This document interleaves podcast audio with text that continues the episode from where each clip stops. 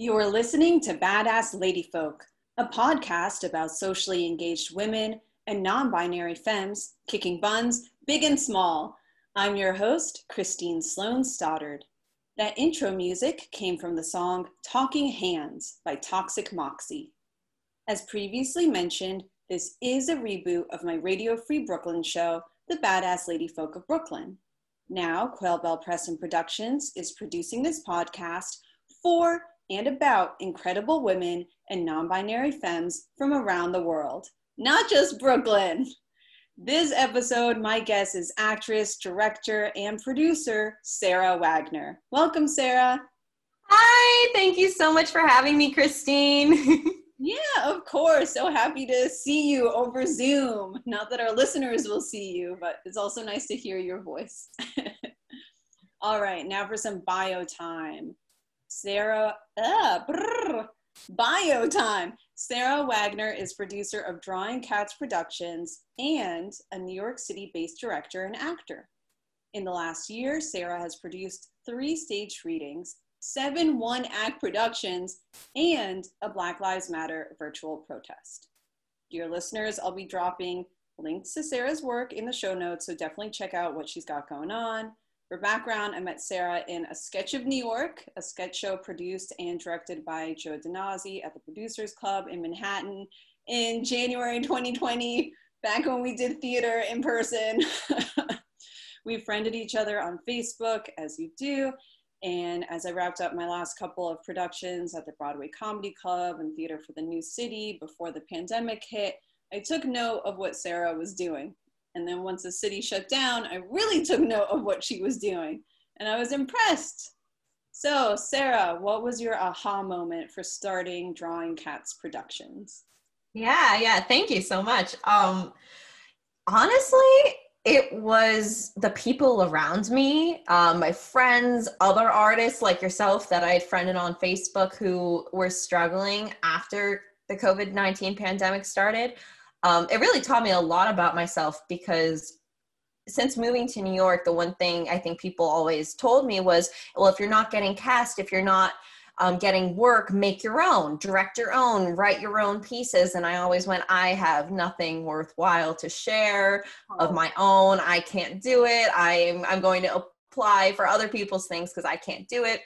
But then um, March happened, and I think we were halfway through April, and I just noticed so much sadness, so much devastation in the lives of people around me. People were confiding in me about how much they just wish they could do some sort of live performance, live theater again.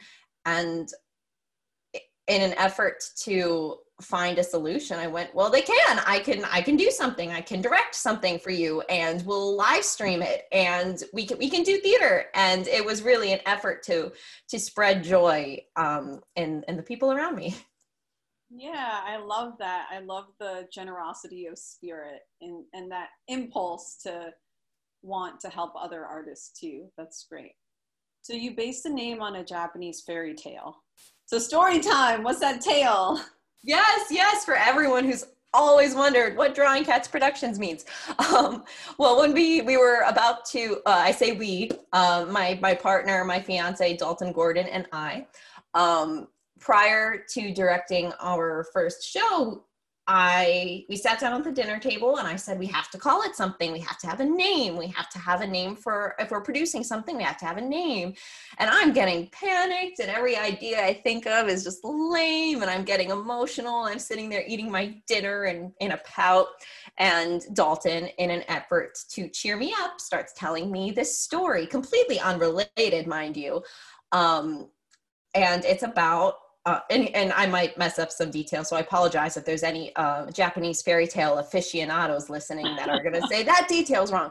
But um, he told me this story about this little boy um, who lived in Japan. His parents were farmers, and all this little boy wanted to do was draw pictures of cats all day, every day. It's all he would do. And his parents would try to get him to farm, to help them out, out clean around the house, work, do something to earn his keep to help out and he wouldn't do anything he would draw cats all day every day and in complete desperation and frustration, they they send him to the monastery and they say, "Okay, kid, if you're not going to work, if you're not going to farm or do something useful, then go to the monastery. Maybe you could become a monk." So they send him to the monastery. He gets there and he still won't do anything. He won't um, he won't pray. He won't um, recite the sutras. He won't do anything that's required of him. He will only draw pictures of cats. Um, so finally, the people at the monastery say, sorry kid you can't stay here if you're not you're not you do not have it in you to be a monk uh you have to go and he's like well i can't i can't go back home without without a job without something i'm going to disgrace my family um, so the monk says well there's a hermitage um, on the other side of town go there um, there's maybe somebody there who can help you um, but on your way in your travels, beware of the giant goblin rat. Um, keep to small places. Do not be out on the road at night. Um, this job, goblin rat is dangerous. So he says, oh, okay, okay. And he goes to the hermitage and he gets there and there's no one there. Um, but instead of going home or going back to the monastery, he draws pictures of cats all over the entire hermitage. And before you know it, it's sunset and nightfall. Um, and he's like, well, I have, to, I guess I have to stay here. And he makes a fire for himself, draws pictures of more cats. And then when it's time to sleep, he finds a little closet to hide into because he remembers the advice to stay to small spaces. So he goes into this little closet and curls up to sleep. And then in the middle of the night, he hears horrific sounds. He hears um, gnarling, he hears scratching, he hears hissing and fighting, and he's terrified. And then when he wakes up the next morning and leaves his little closet, he notices that the giant goblin rat has been slain. It's lying dead, lying dead by the by the fire. And he looks at all of the little pictures of the cats that he drew, and they all have little blood stains around their little cat mouths um, because the cats came alive in the middle of the night and saved him from the goblin rat. And the villagers came and they praised him for slaying this beast that had been plaguing the villages. And um, he became a very well known and respected artist and was able to provide for his family by drawing pictures of cats. Um, it's so it's a, it's really a beautiful story about how people who may not have respected art as much in the beginning um, grew to respect it and how the art was able to save the this boy's life in particular but also the village from this goblin rat that was that was plaguing them. Um, and i heard this story and i just immediately went we're drawing cats productions. This is perfect. We we draw cats. We we save people. We we inspire people because we're creating um, and I, I thought it was absolutely perfect.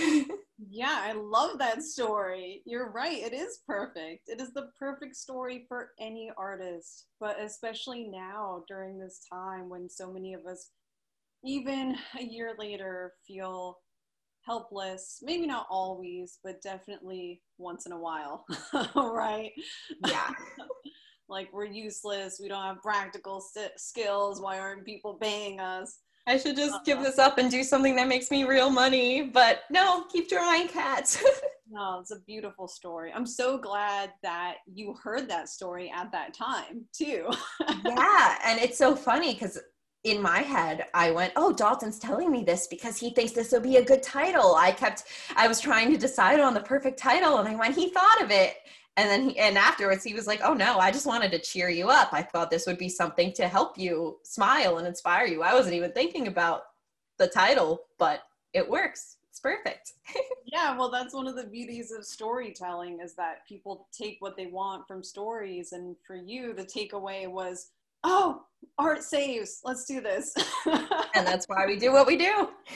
So what was the first production that drawing cats put on yeah, so our first production was a staged at home reading. Um, so it was a, a staged reading at home, my little play on words, um, of a one act play called Curios by Chuck Gordon. The name sounds familiar. It is Dalton's dad. okay. um, he so kindly let us produce his work, and it was wonderful because um, because we were family, we were we had the rights and privilege to be able to to put that work on. Um, but it's a really it's a wonderful piece it's up on youtube public anyone can anyone can enjoy it um, I don't I don't even know how to describe it without giving too much away about like what happens. Um, but I'll tell you the the playwright's inspiration was um, the start of the play begins the stage directions say at rise disaster. Oh um, wow! and he and he kind of went from there. Like he has this bar with the TV smashed, um, a woman crying, um, a white man um, painted red to support the Redskins um, sports team, um, and then and then there is um, a Native American man who sees this. And I, it's been so long since I directed. I think he has a gun. I should know this, but it's been almost a year. Um, and he had this painting, he had this image in his mind, and he wanted to write that story. Yeah, well, that's great for setting the scene for sure. How did you find out about the play? Did he come to you with the idea when you started drawing cats, or were you asking around for plays? How did that work?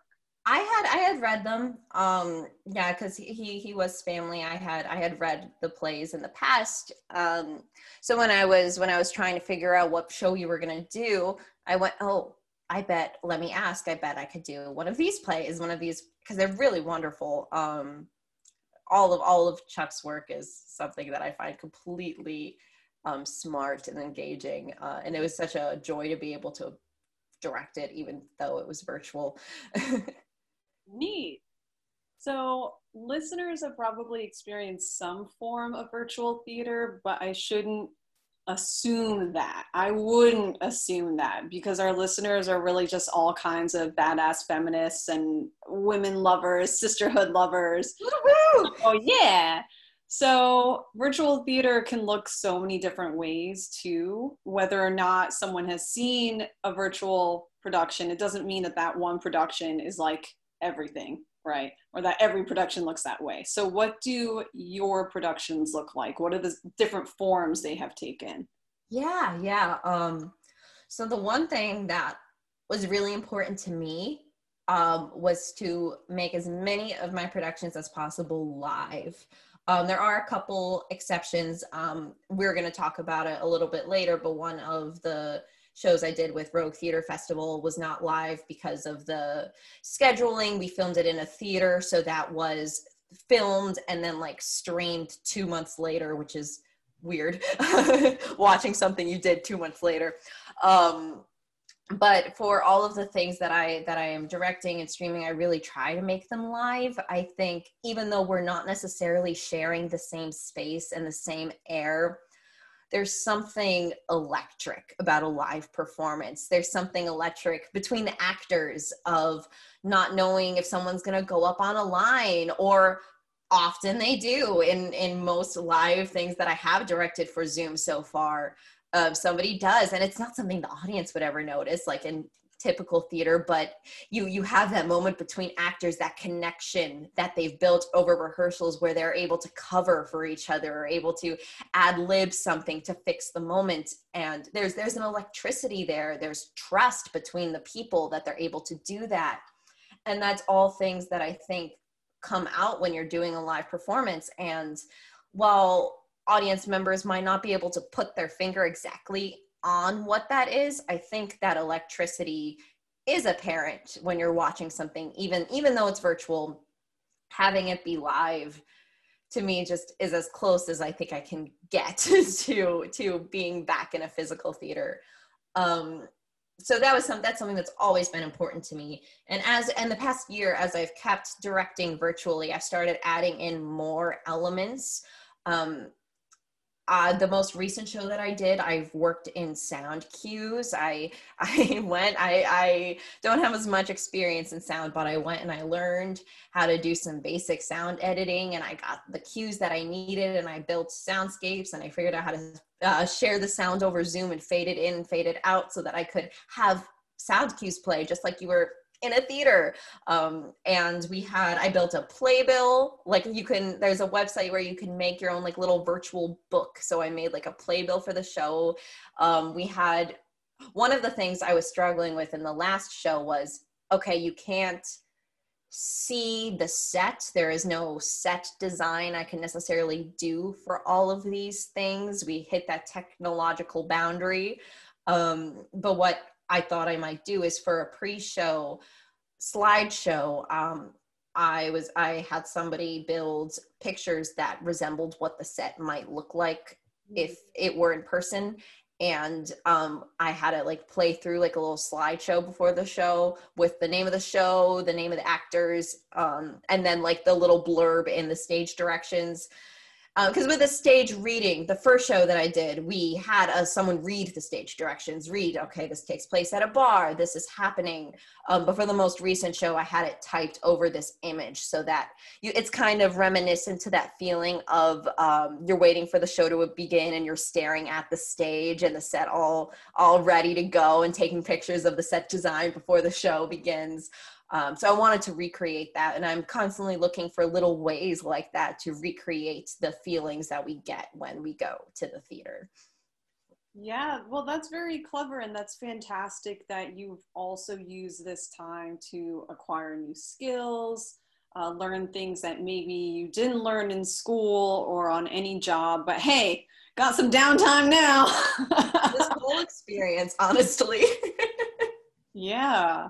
So, actually, on that note, what were some of the creative challenges that you faced, creative and technical, I should probably say, uh, challenges that you faced and choices that you made for drawing cats early on? Yeah. Uh, well, t- I mean, I think technical challenges are the ones that come immediately to my brain. Um, Wi-Fi is always always a challenge. You never know. You never know, especially with live performance.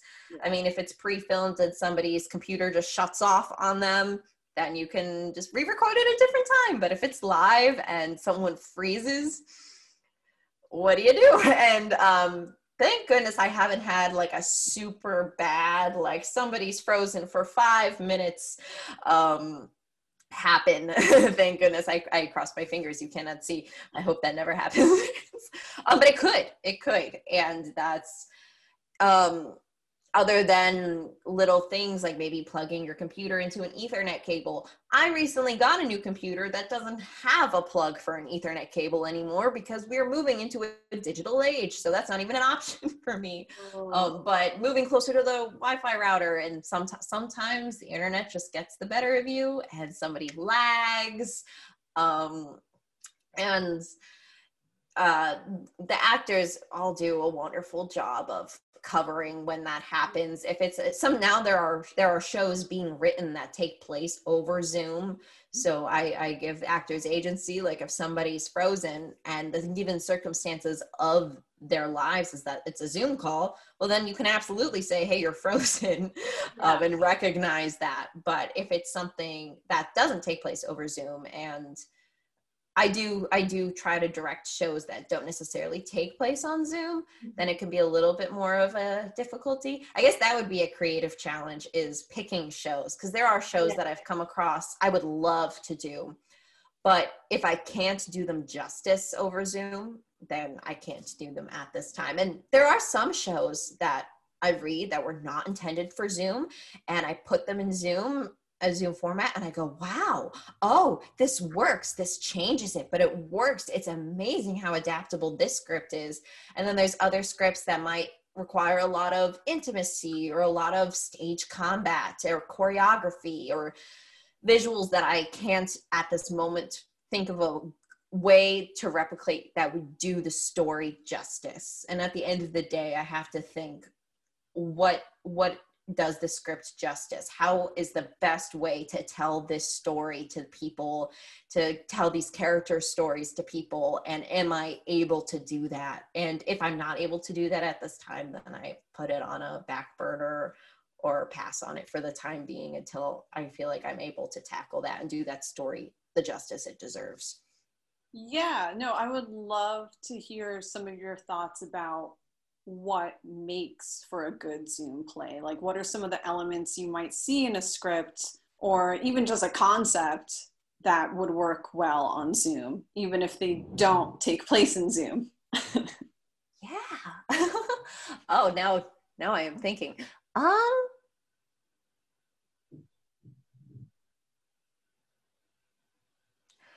what makes for, I mean, immediate as i as i kind of mentioned things that don't make i think it's easier to say what doesn't make like something yeah, yeah, yeah. sure sure a lot of contact with another person like physical um, contact physical yeah, contact yeah. like there are there's a certain to a certain extent you can um have somebody like i can hold a cup and pass my hand off screen and somebody can have a similar cup and pick it up off their screen and, and it looks like I handed you the cup through the Zoom. Yeah. Um, but if there's a lot of physical contact, there gets to be a point where it's a lot harder to replicate.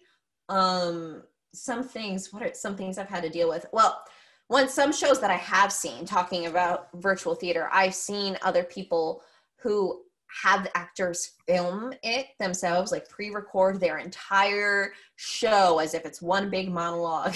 you're not playing with anyone, you're filming it. And then they take that film and they edit it together. So they'll edit the two people and they'll edit the person's hands like onto the other person's one actor's hand onto like the other actor's body, like through technical editing software. And that's really cool because it does give you some more freedom with the physicality that you can do.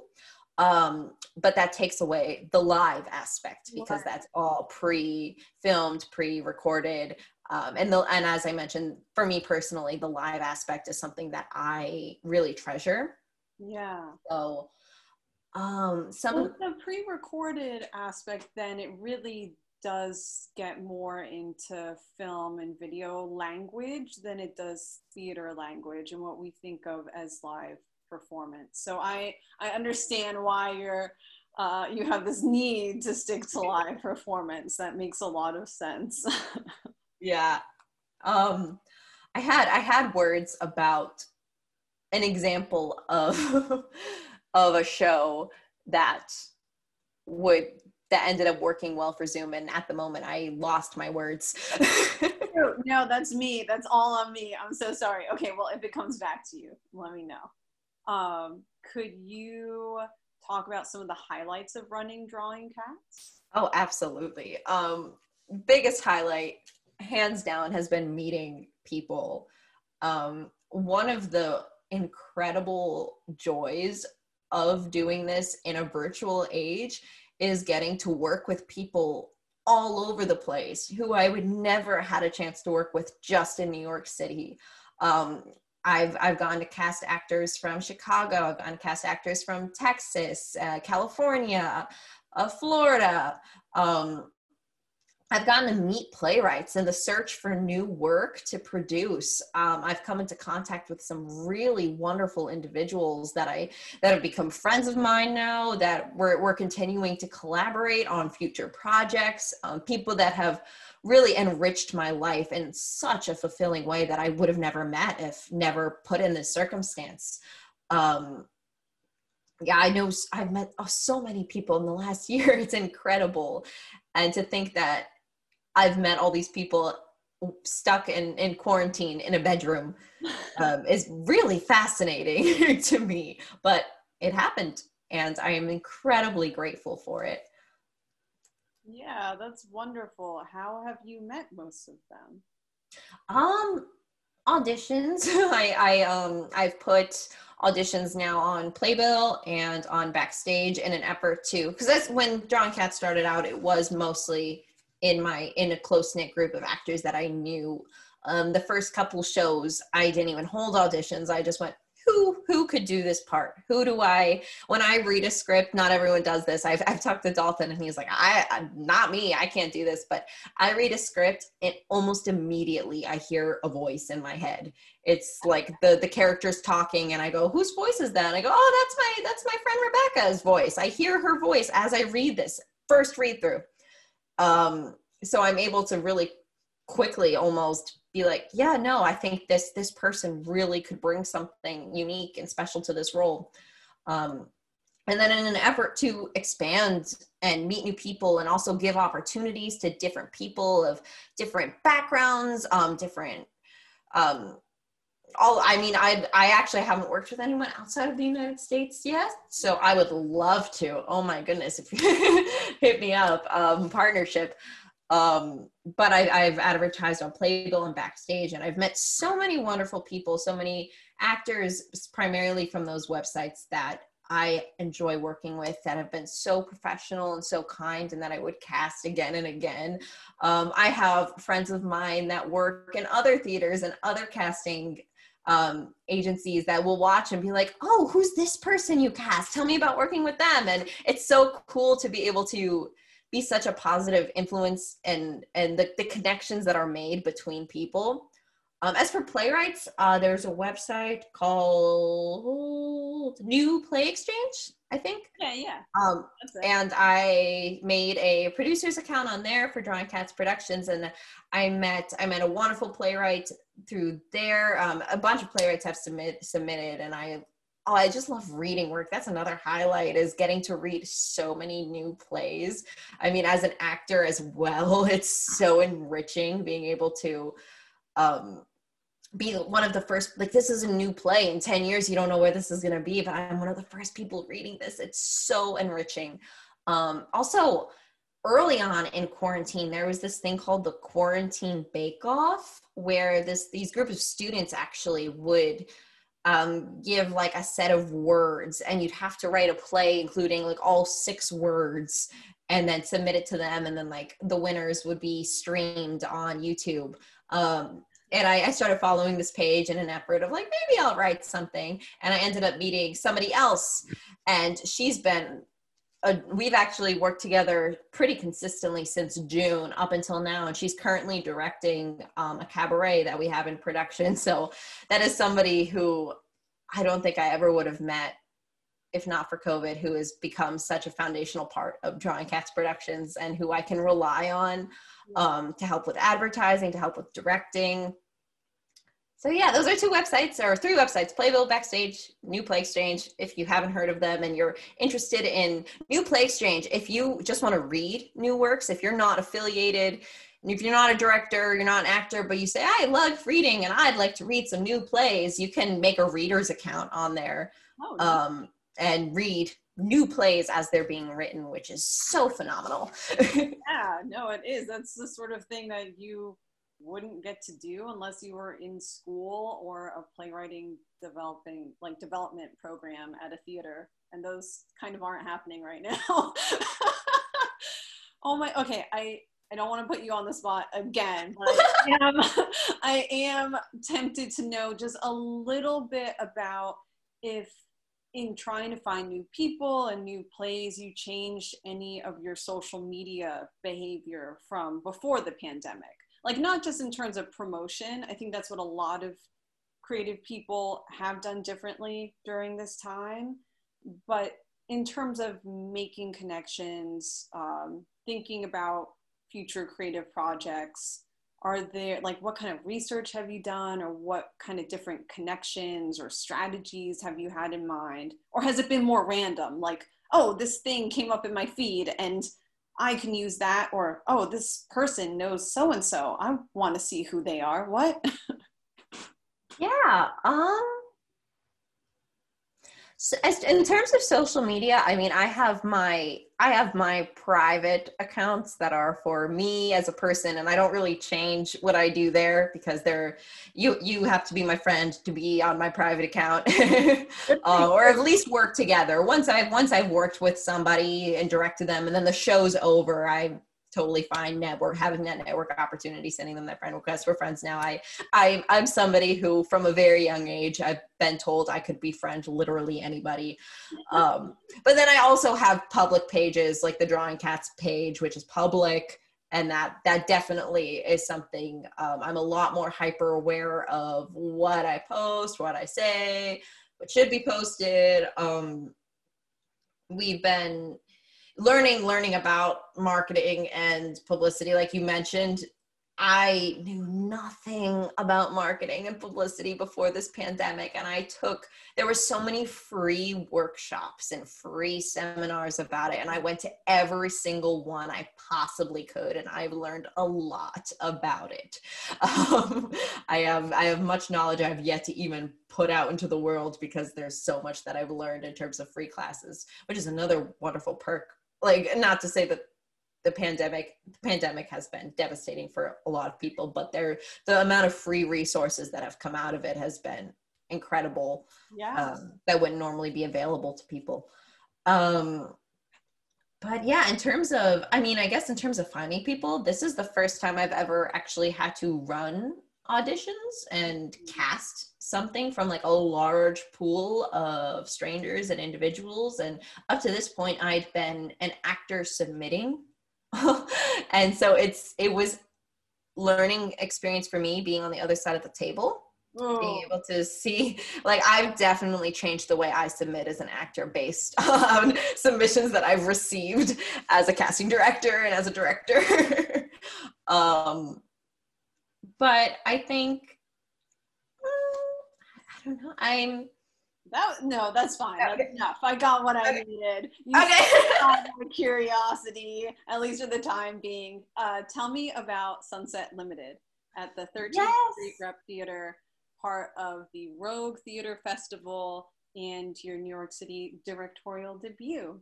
Yes. Oh, I love Yeah. Sunset Limited. Also, how wild is it that my in person, like, went to a theater and directed a New York City debut happened during a pandemic when theaters are closed?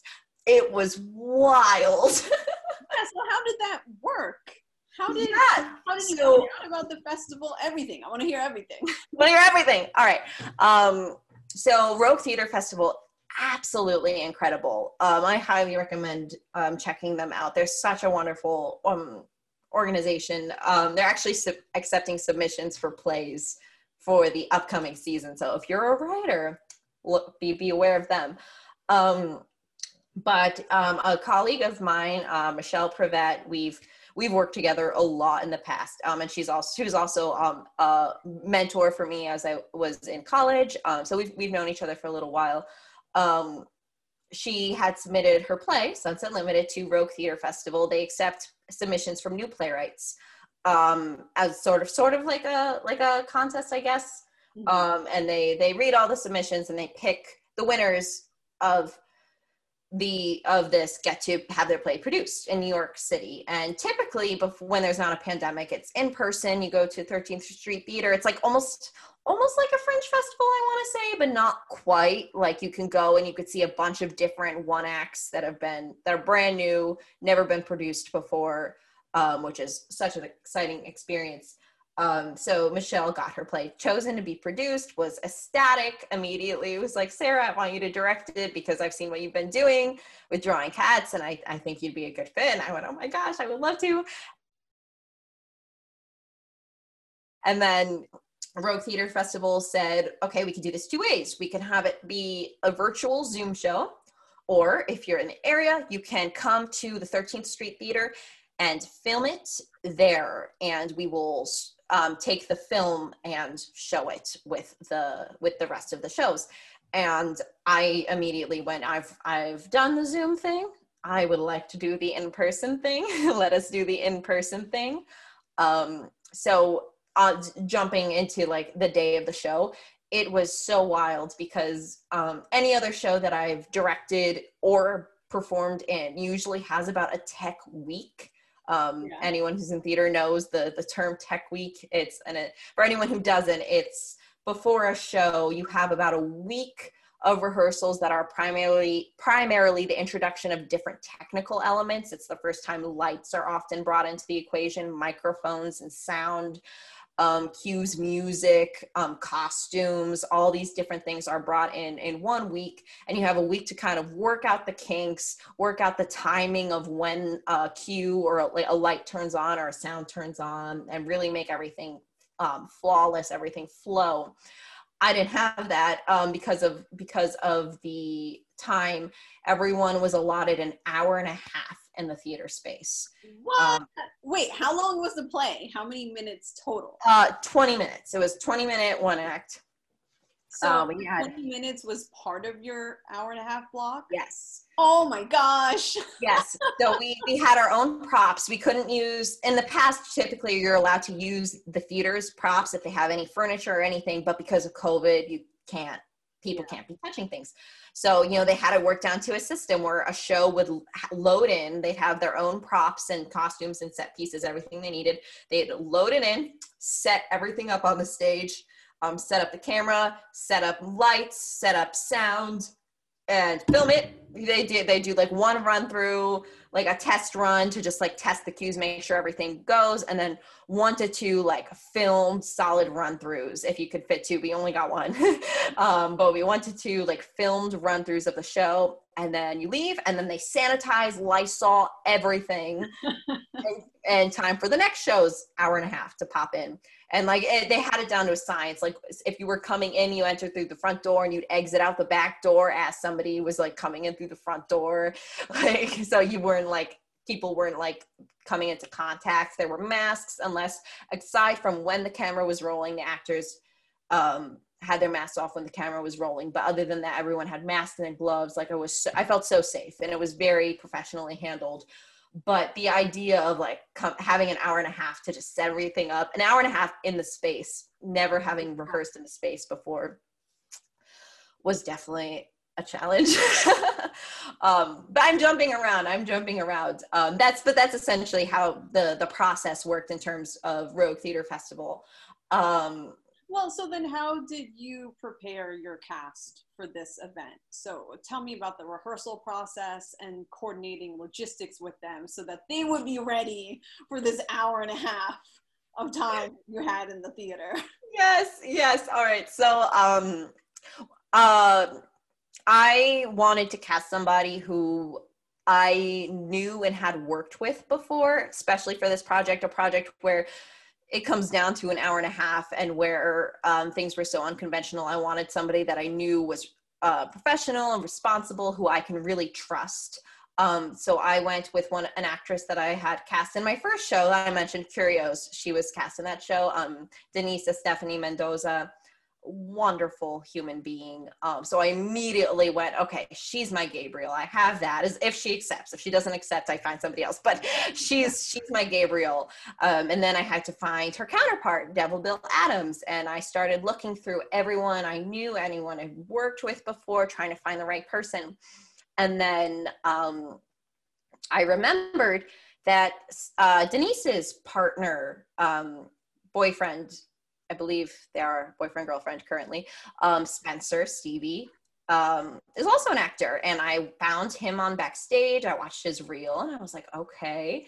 And um, luckily, they both accepted the role, which was amazing because they lived together as as a couple. So um, there wasn't that sense like in rehearsals they they didn't necessarily need to have their masks on around each other. They could get close to each other in a safe way because they lived together and they were already sharing that same space. So um, instead of um, broadening people's covid bubbles being able to work with a real couple was so worked out so wonderfully. And also the chemistry between them was perfect in the script. So ideal choice.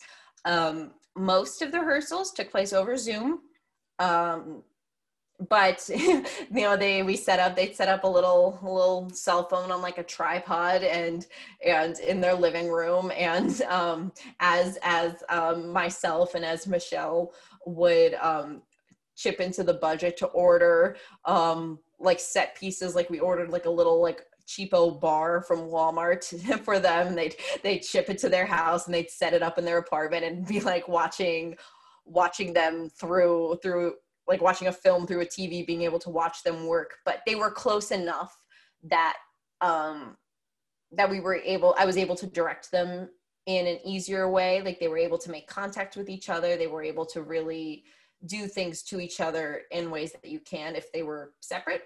Right. Um, and then I was able to visit um, a couple times and have we had a few in-person rehearsals um, before the show. I want to say we had a total of three or four in-person rehearsals before we the the hour and a half a big filming day at the theater. um, but the it was nice. We had the set, we had the bar, we had props. I went thrift shopping. Um, they went thrift shopping for costumes, and we all we all um, were able to have aside from the actual space they walked on and lights, we were able to have a pretty clear picture of how the show was going to go before we got to the theater. That's great. That's all incredibly organized. Again, applause for you. Oh, thank you. okay, so then what did you learn from directing Sunset Limited and what sort of plays do you hope to direct in the future? Yeah. Um honestly, the biggest thing I learned was trusting myself and trusting my gut and having self-confidence. Um like that that moment of an hour and a half and having people approach me in i mean it's an hour and a half but at least an hour well we'll say 40 minutes minimum of that is performance um, we had about 20 to 30 minutes to set it up so 20 30 minutes of which lights do you want here what color lights what part of the stage do you want to set it up in that's something that i i hadn't even thought about before I got there. Um, because because it was filmed, like in my head, I'm picturing like, oh yeah, they do it on the stage, you face the audience, blah blah blah. Like I'd like through a real show, but I got there and because it was filmed, they were like, oh no, we can set the tripod up anywhere. We can have it. And we ended up doing it like facing so like instead of standing on the stage facing the audience, they were standing on like um stage right facing stage left and we set up the camera on stage left so you saw like the brick wall on the side and the so it was oriented in a different way than i and i didn't even know that was an option. Like oh of course it's film. You don't have to do it in the typical proscenium uh way yeah. but we we've all flipped on its side but i had to make a lot of snap decisions in in about 20 minutes and I'm used to in in my directing experience um giving everything like like a fair go. Like I'm very much somebody who'd be like, "Oh, the the pinks or the blues. Well, let's try pinks one day and blues the next day, and then I'll pick which one I liked better after watching them both. And there was no time for that. It was I needed to know, I needed to make a decision right then and there, pink or blue, and it had to come out of my mouth like that. And it it was such I had I I kept coming back to like this little self mantra of well I always ask myself what's what's best for the show. Right. What which decision which thing will make this show more accessible to the most people? And I kept telling myself trust my gut. It's what I I I am somebody who's competent. I'm somebody who's smart. I'm somebody who's experienced and I can make an educated decision right now. Yeah. And it I walked out of that theater a different person after making so many snap decisions. And I'm not not all of them were good ones. There were definitely things where I went, oh yeah, should have made the other one, should have went the other way. But here we are and we're gonna work with it. We're gonna keep moving forward and make this as best as it can be. Um, and every show after that i've i feel like i've had a little bit more confidence in myself even just in daily life, walking around, going to the to the grocery store, I feel like I've been a more confident person after that day. That's a great point. Uh, well, actually, on that note, so directing still very much a male dominated field. And I think that does unfortunately go to your point about confidence and how often little girls are not raised to have the same kind of confidence and self esteem as little boys.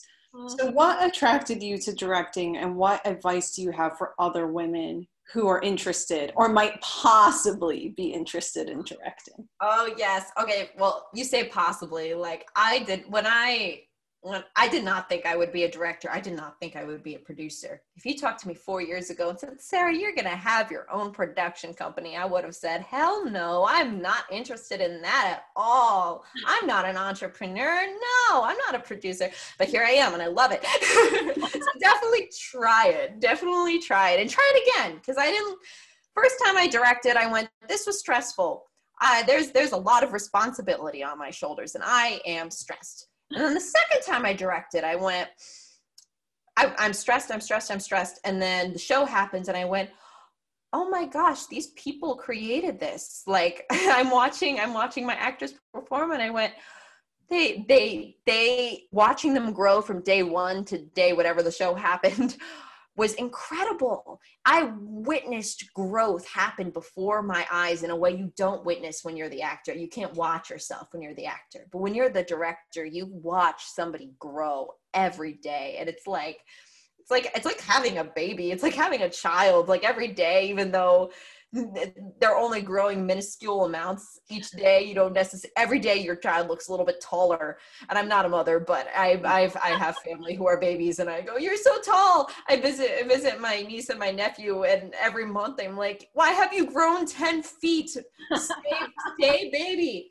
Um, but it's that sort of pride watching an actor perform that you've directed and that you've seen how much they've discovered over a course of a rehearsal process is so humbling and so mind-blowing and i was i was so proud of them and i went oh i love i love i love watching people perform like this. And then and then the third time i directed i was i was sold. I was like this is this is something i want to do. This is um you know having i approaching a piece with a set idea of how you expect it's going to go set goals like this is my goal this is my approach. This is this is this is the message i want to convey to the audience. Okay here we go. And then um watching all the surprising things that actors and the designers have to bring to it things that i never would have expected. People come in and they make a choice that completely surprises me. Like i did not imagine the show that line. I did not imagine that line being performed in that way at all but it's wonderful and it's better than anything my mind could have came up with and being able to witness these discoveries and be surprised coming in each day with a goal like okay my goal for today is to get this scene to like seven out of ten and then it's they my my goal is completely exceeded and i'm like ah, I love you guys. You're amazing. it's such it's such a wonderful experience being like I feel like I plant the seed, but it's only it's only the partnership and the collaboration with playwrights, actors, designers, stagehands, uh, stage managers, all of the people who water that seed and make it grow into something so much better than I could have imagined it to be. And that is so addicting for me in every way. Well, um, I was going to say, maybe give yourself a little bit more credit. Still you're still as the director leading a lot of that growth and then providing feedback as discoveries are made. Oh absolutely. Hey absolutely. I, I like what you did there but maybe with this you need to continue with that. Whatever you know. Oh absolutely yes. Not every choice is that's brought into the rehearsal room is the best choice but that's that's that is my job to to um I am the audience before the audience comes in, and I I am able to um, direct it uh-huh, into into a into a direction that I that is more entertaining and more interesting to watch. Absolutely. Yeah. I'm, I'm talking best case scenario. The moments that make me come back for more are the the super special ones. yeah. Um, but advice. Oh my gosh. All right. Um, definitely like i mean when i first started when i directed my first production with drawing cats i mean gosh when i directed before drawing cats i did not think that i would be here. I did not think that i would know playwrights from across the country actors from across the country. Did not think that i would be starting to um, make make um like build a company in the sense of like income like not necessarily towards me but we're starting drawing cats productions is starting to um gain some revenue to the point where i might be able to start paying actors. That's my number one goal at this point is the next show i direct i want to be able to pay all of my actors like a decent stipend for their work and their time. Um, and the fact that that's starting to come into fruition is incredible. Yeah. Um, but you don't actually have to have that goal to get started because I didn't. I went, well, what's something that I can do right now that will help people? Um, so my advice would be to direct something. Get your group of friends together. They don't even have to be actors necessarily, as long as they have an appreciation for the spoken word, um, for for new work, for old work. Um, they if they if you trust them to read something get them get them around on a zoom call have them read something and and direct them see what happens if they if uh, what different ways you can communicate with them to get them to um, take direction. And it's definitely a learning process. I mean myself directing curios and myself directing sunset limited were two very different sarahs and i i learn each production different ways to communicate with people and what ways of communication work. And it's different for each actor. Some actors communicate differently than others. And it's very much being aware in that moment of okay that what i just said did not click for you. Let me find another way to convey what i want to convey without prescribing without saying you're going to do this. Like i always try to make it a little bit more like I never, I try not to prescribe specific things. Um, it's more, I try to go more in the direction of let's try a different choice. Can you make a different choice mm-hmm. than what you just made as opposed to do this thing indefinitely? Um, but definitely start out directing, have fun with it. It doesn't have to be anything big. Also, watch other directors. Um, something that I watch and I, I rewatch every because my brain is hot mush and I forget things a lot. So I have to like rewatch it every like few months. Um, but there's this wonderful documentary called The Topdog Diaries, um, and it's about a really wonderful playwright, Suzan-Lori Parks. Um, uh, and it's it's a documentary about her play and its trip to getting produced. Um, but you get uh, you get to watch. There's footage of the direct of the of the process of how she communicates with the director how the director communi- communicates with her communicates with the actors. And it's so eye-opening and it's such a wonderful documentary. I love it so much. Um, so find documentaries that have directors directing actors and listen okay how did that director talk to them? Okay did they did they take the note? Did they seem like they took the note or um, did they not? Did the did the director have to give the note again in a different way?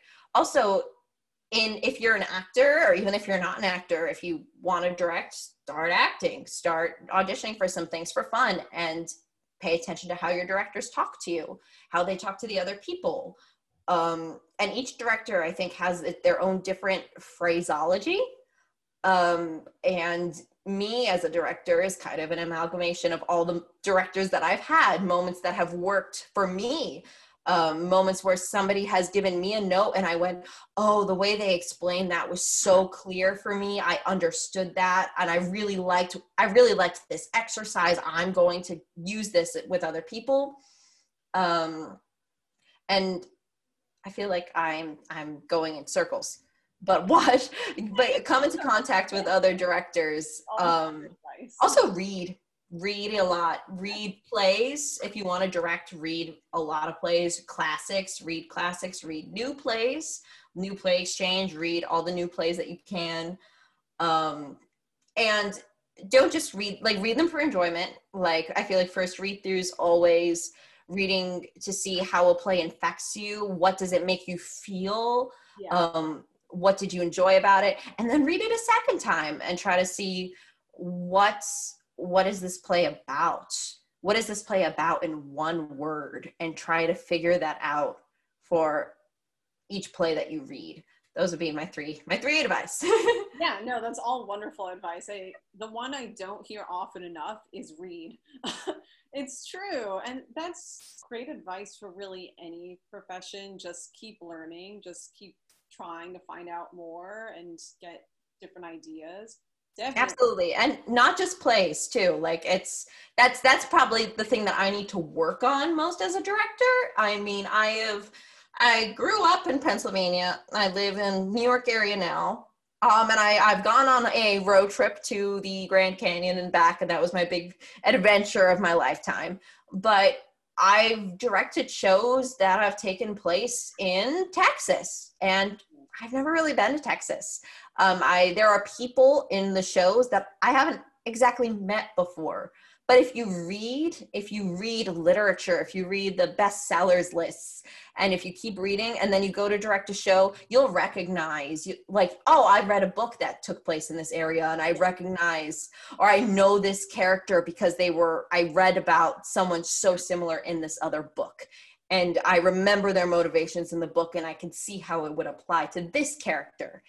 And the more you read, the more you'll get to know different different characters, different people, different places, and be able to tie them all together.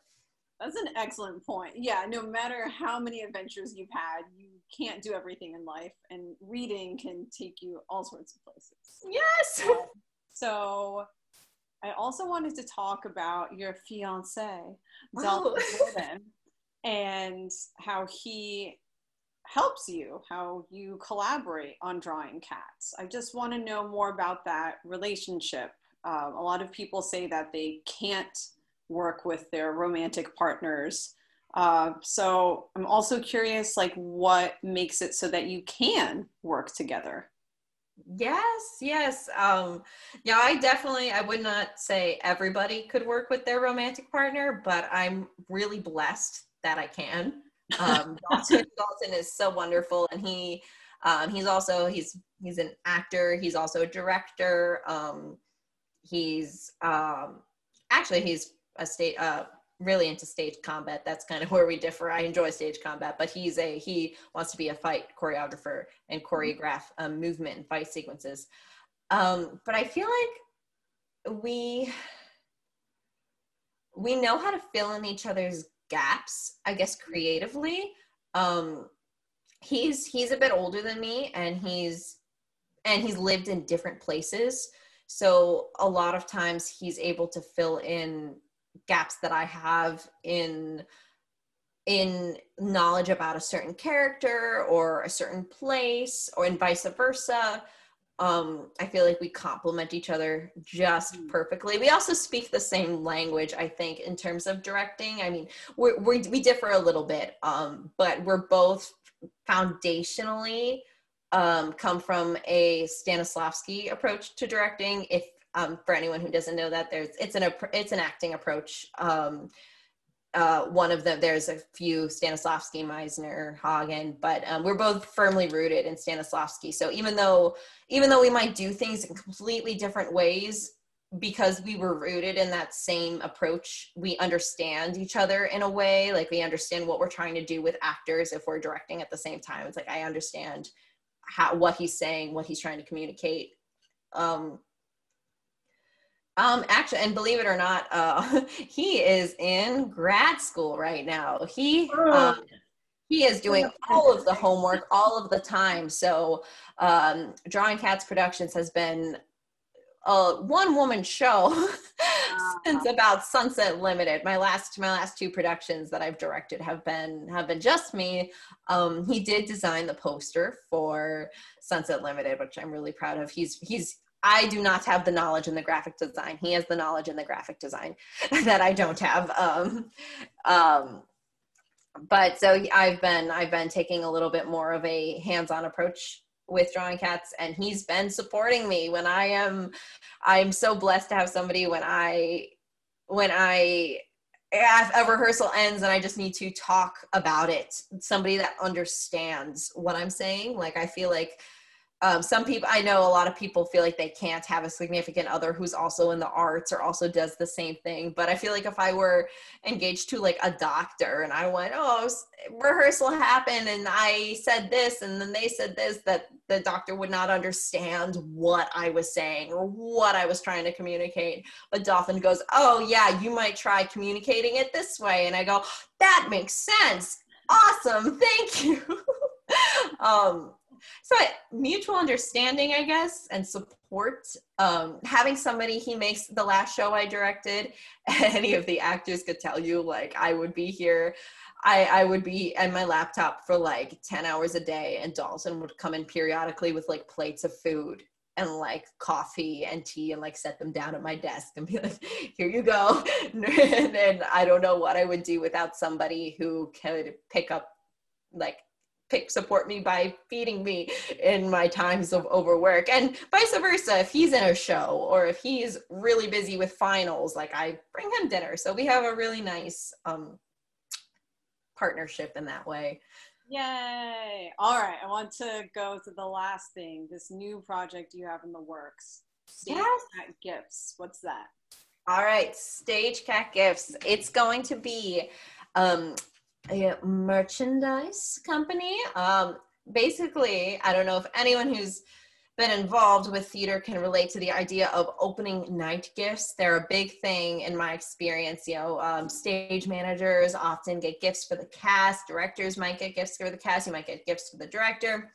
And um, I, I Stage Cat Gifts is going to be your one stop shop to get opening night gifts. I'm in the process of making like personalized opening night cards um, with uh, personalized graphics for each for shows um, so you can get a card for like everyone from the stage manager to the lighting designer to the technicians like all in one stop um, i'm looking into making my own um, tea bags because I feel like when you're performing, um, a lot of times your throat might get a little scratchy and you need like a nice calming tea bag. So I'm looking at making my own like little tea bag blends that can you can get. Um, um, embossed pencils, like uh, pencils that say the name of the show or the name of like the actor and the role that they played. Um, so you can personalize like pencils for like the the actor or the the person that you want to get them for. Um, merch like T-shirts, sweatshirts that can all be printed with um,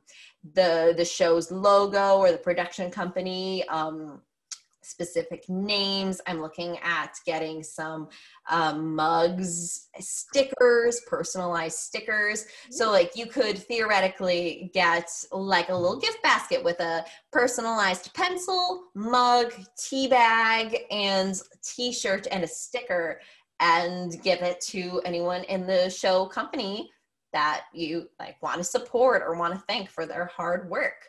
Um, and as opposed to going to all these different stores trying to get like all these things or find the perfect gift like you can all get it in this one place.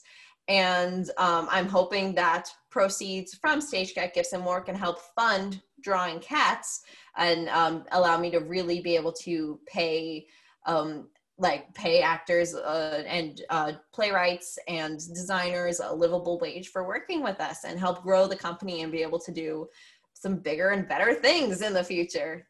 Um, yeah, so yeah I'm really excited. Yeah, I love it. All yeah. right, well, that's all the time we have, folks. Thank you so much, Sarah.